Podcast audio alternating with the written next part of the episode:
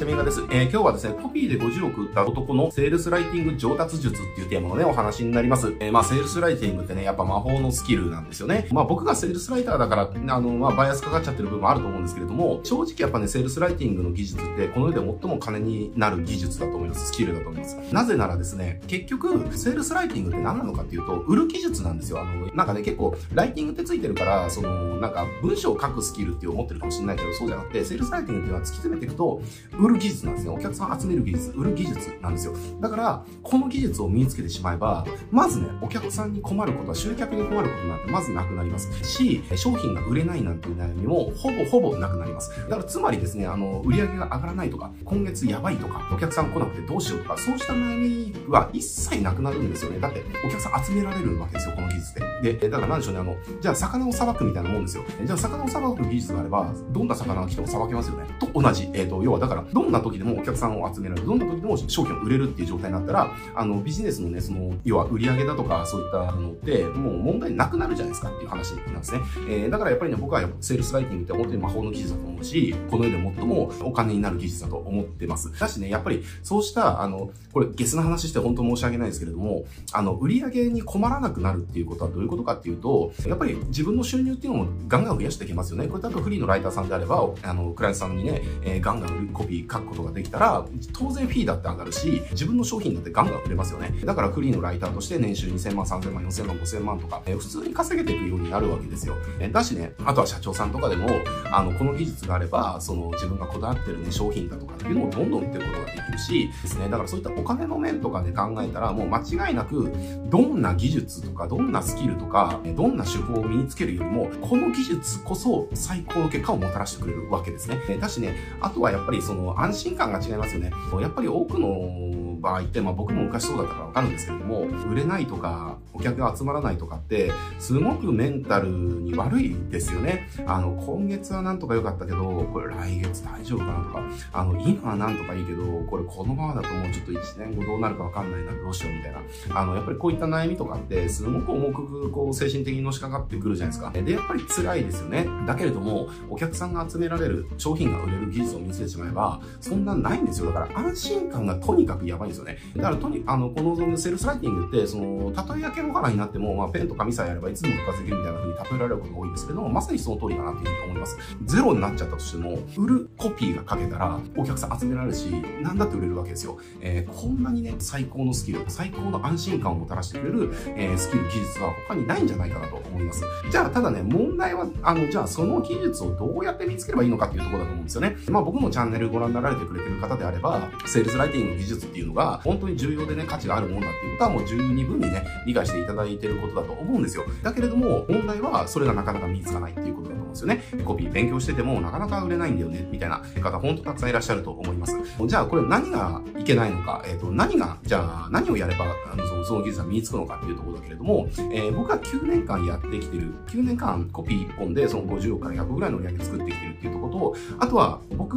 らは2016年からセールスライターさんの支援の事業をやってるので、延べ、えっ、ー、と、1500人以上です。これ1500人超えちゃってるから、ちょっと数というか人数数えてないので正確な人数がわかんないですけれども、えー、1500人以上の方に、えっ、ー、と、この技術を教えてきました。だし、元社長さんとかも含めたら、もうその、あの、3倍、5倍とかの人数に教えてきてます。えー、で、そこで一つ言えることは、この技術を身につけるために、決定的に重要なことはたった2つしかないということですね。で、この2つをちゃんとやれば、基本的にはそこそこ売れるコピーっていうのは、あの、書けるようになります。で、その2つじゃあ何なのかっていうと、えー、1つがスワイプファイルの使い方ですね。えー、スワイプファイルを正しくパクれるかどうかです。もうここがほぼ99%僕は売れるコピーが書けるようになるかならないかの、えー、分けてるポイントだと僕は経験からあのちょっと断言したい、えー、部分なんですね。えー、というのもやっぱり売れるコピーっていうかセールスライティングってゼロから書かないんですよ。うまくいったものを要はパクるわけですよね。まあこれだから、あのなんか丸パクリとかダメですよ。丸パクリとかはその倫理的にダメですけれども、じゃなくて、えー、うまくいったものを真似させてもらって作るわけですよ。だから、あの、オリジナルで書くっていうことはしないですよね。なので、じゃあ、そのうまくいったものをどう真似すれば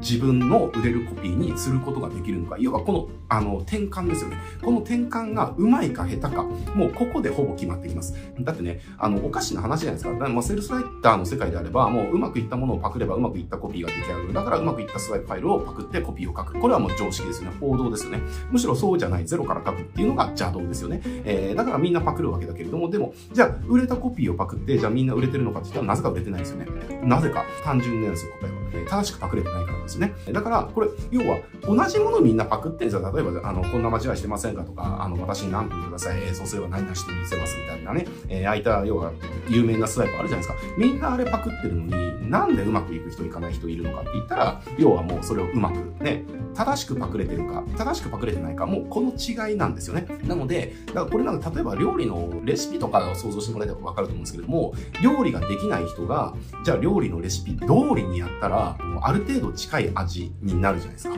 えー、だけれども、じゃあ料理のレシピを見ても、で、そじゃあある程度近い味になるっていうことは料理のレシピ通りに正しく真似できたからですよね。えー、だけれどもしこの時に、じゃあお醤油の量を間違えちゃうとかね、えー、工程を1個すっ飛ばしちゃうとか、じゃあなんかパスタ茹でる時に、じゃあ塩入れて茹でるんじゃって、なんか塩入れ忘れちゃったから後で塩振りかけようみたいなことやったら、当然美味しくないわけですよ。えー、これ正しくレシピを真似できてないですよね。コピーも一緒なんです。正しく真似できれば、誰でもそこそこのコピーっていうのは、その売れてるコピー、売れてるスパイプ、スワイプをちゃんとパクれば、そこそこ売れるコピーっていうのは誰でも書けるんですよ。えー、だけれども、その売れたコピーのスワイプを正しくパクること自体が実は難しくて、僕がもういろんなライターさんとかいろんなコピー学んでる方とこう関わってきて、すごく思うのが、そもそもスワイプできてないよねっていう、だからレビューしてもらえますかって言われるんだけれども、あの、これそもそも背景が合ってないからこのスワイプ使えませんよとか、あの、このスワイプのって論理展開がこうだから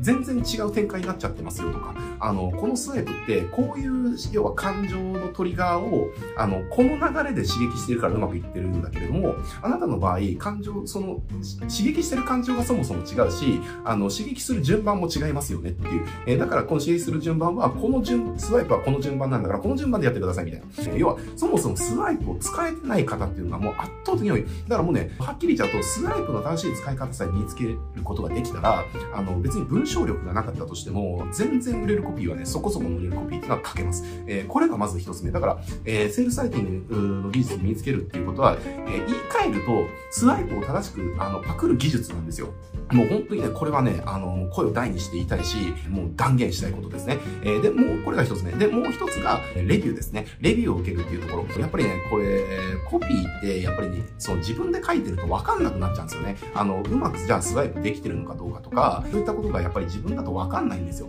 だから、自分よりも実力がある人、自分よりも書ける人から、えー、レビューを受けるっていうのは、すごく必要なことになります。これ、レビューがなくて上達してる種目って他ないはずなんですよね。えー、じゃあ、例えば、えっ、ー、と、スポーツ。スポーツってね、あの、みんなコーチをつけるじゃないですか。つまり、コーチからレビューを受けてるわけですね。だから、あの、自分じゃ、その、じゃあなんか、ピッチャーがね、こう、フォームをなんか投げて、フォームが狂ってないと思ってるけれど、でも、コーチが見たら、あの、ちょっと手が下がってきちゃってるから、ちょっと矯正しようかとかね、ちょっと要は踏み込みが弱いから走り込みやろうかとか、要はどこがうまくいってなくて、できてないのか、あの、結果が出てないのか、そういったものを分析して、的確なアドバイスをしてくれるわけですね。で、レビューっていうのはまさにそうなわけです。コピーにおいても。えー、要はどこがうまくできたのか、どこをやればもっと良くなるのか、そうしたところを指摘というかレビューされることによって、えー、あ、ここができてなかったな、じゃあここはこうすればいいんだねっていうことがわかるから上達スピードも速いし、えー、自分の間違いに素早く質問とかですね。だから訂正っていう、そう修正っていうのをすぐ聞くわけですよ。なので、まあ、この二つですよね。スライドの正しいパクリ方を身につける。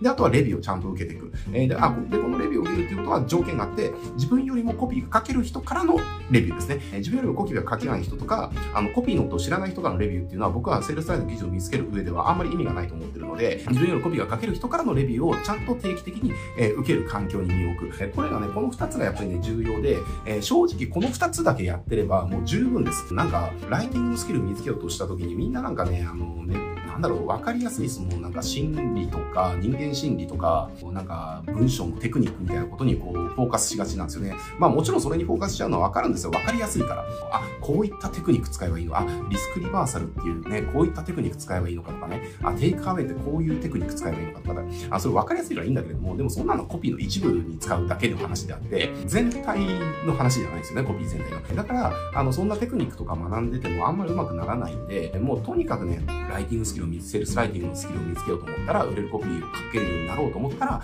とにかくスワイプを正しくパクること。で、正しくパクる方法をちゃんと身につけることですね。で、あとは、えっ、ー、と、レビューをちゃんと受けて、フィードバック受けて、えー、自分に足りないところ、もっとどうすればよもっと良くなるのか、えー、こういったフィードバックを定期的に受けるというところ。この2つを繰り返してもらえれば、コピー、売れるコピー、そこそこ売れるコピーっていうのは、えー、基本的には誰でも書けるようになります。えー、まあそこからね、めちゃくちゃ大ヒットするコピーっていうのを連発できるようになるかどうかっていうのは、えー、さらにもっと、えっ、ー、と、マニアックな訓練っていうのは当然必要になってくるし、年数っていうのも当然必要なんだけれども、あの、そこそこ売れるコピーっていうところまでは、正しいスワイプのパクリ方とレビューさえちゃんと受けてるければ、あの、そんなに時間かからずに行くことができます、僕の経験上。なのでね、売れる、要はコピーですよね、セールスライティングちゃんと見つけたいっていう方は、この2つにフォーカスして、えー、トレーニング積んでください。もうこれがね、もう、もうこれほんと断言しますけれども、僕は9年間セールスライターやって、まあ50から100ぐらいの映画作ってきてますけれども、とか、あとは1500人の方指導してきてね、してきた中で、もう間違いなく断言できることなんで、騙されたと思ってこの2つにフォーカスしてね、やってみてもらえるといいかなと思います。